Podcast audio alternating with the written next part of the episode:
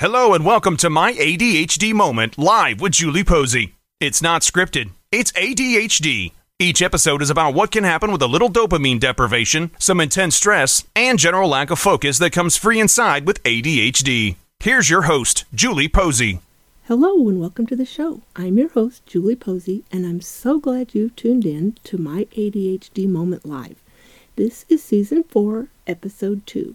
Shall we get started? One common trait of A D H D is blurting things out without thinking. There's just so many things going through my head all at once, and one of those thoughts is just bound to come out. And when it does, I want to crawl into a corner and hide. Over the years, I've said some really embarrassing things, and half of them I've said in public. I was at an office building one time, and I entered the elevator just as this nice-looking businessman entered the elevator. He politely asked me which floor, and my quick response was, "Shoot, I have no idea. I'm going to have to Google that." That was embarrassing. Once I was having lunch with a good friend, and we were talking about her plans to do some cleaning and become more organized. Without even thinking for one second, I blurted out, "That's not for me. Organizing is for people who are just too lazy to look for the stuff they can't find." Well, that was a rather quiet ride home. I once had a very controlling neighbor. She showed up daily to comment on my landscaping. I had a talk with her and told her that she was just going to have to stop mentioning anything about my plants. I just couldn't take it another minute. The next day she was walking her dog and saw me watering my flowers, and she said, "Have a nice evening." I yelled back, "Stop trying to control me." Her walking pace greatly increased. Then there was my recent visit to the hair salon.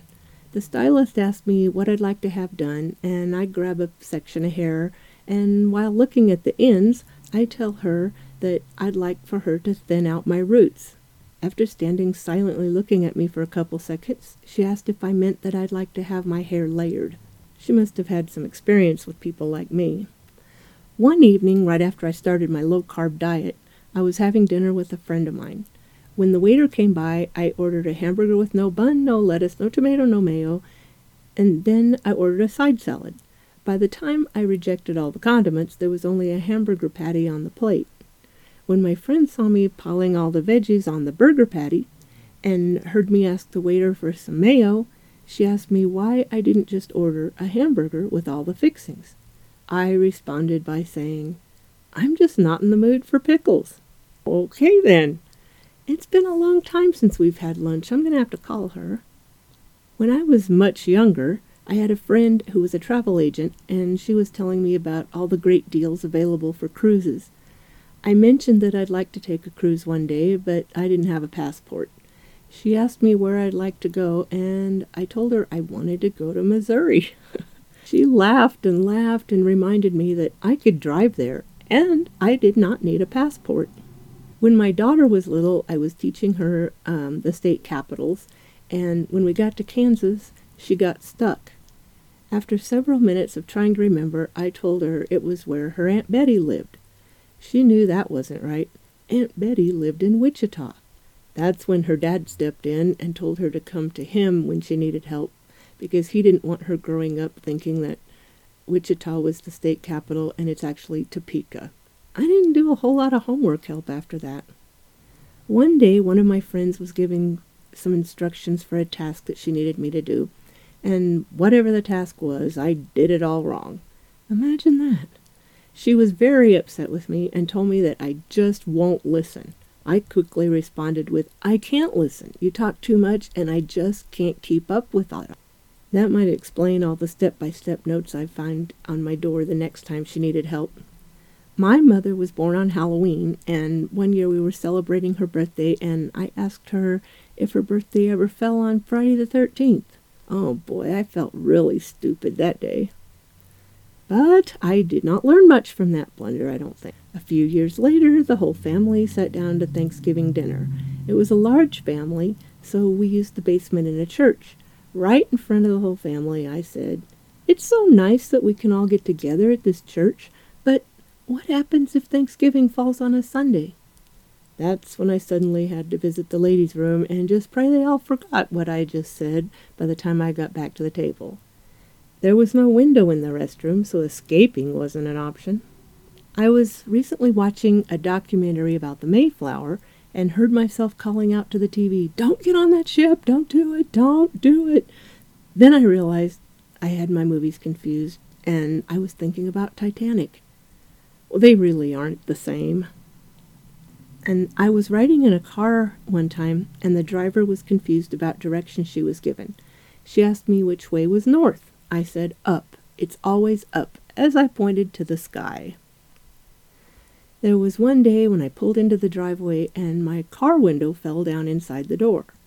I took it to a shop and had it repaired, and when the job was complete, I started bragging about what a great job the shop did. "Check it out! They did an amazing job of matching the tint on the other windows." One of the people I told gently reminded me that the glass didn't break and it was the same window. Well, that was brilliant. Well, I have problems with filling out applications too. There's times when I check the wrong boxes or misinterpret the question or somehow get it all wrong. I was filling out an application at the doctor's office and there was a whole bunch of disorders listed. If I currently had that disorder, I was supposed to check the box. That didn't go well. I checked the box saying that I had gallbladder cancer. When the doctor came in, he asked me all kinds of questions about my gallbladder and asked me who diagnosed me with the gallbladder cancer. Well, my answer is, "I don't know. Is that in my record?" I was beginning to get a little stressed out. Then he noticed under surgeries, I'd listed gallbladder removal back in nineteen ninety-four. He asked me if I had cancer then, and I explained that I only had a gallbladder attack, and then they removed it. Then he showed me the paper I filled out and asked me if there were any other corrections I needed to make. Oh boy, well, we got that straightened out at least. And I did learn that it's not easy for me to donate plasma either. The first time I showed up a week early because I got the dates wrong. I was supposed to be there the same day the next week. The date and time were correct in my calendar on the phone, on the fridge, and in my notebook. Yes, I do need all of them, but apparently they didn't help me at all. Staff members were eager to play along, though. They offered to let me stay, and I could hang out for a week. I imagined calling my family. "Hey, uh, I won't be home for a while.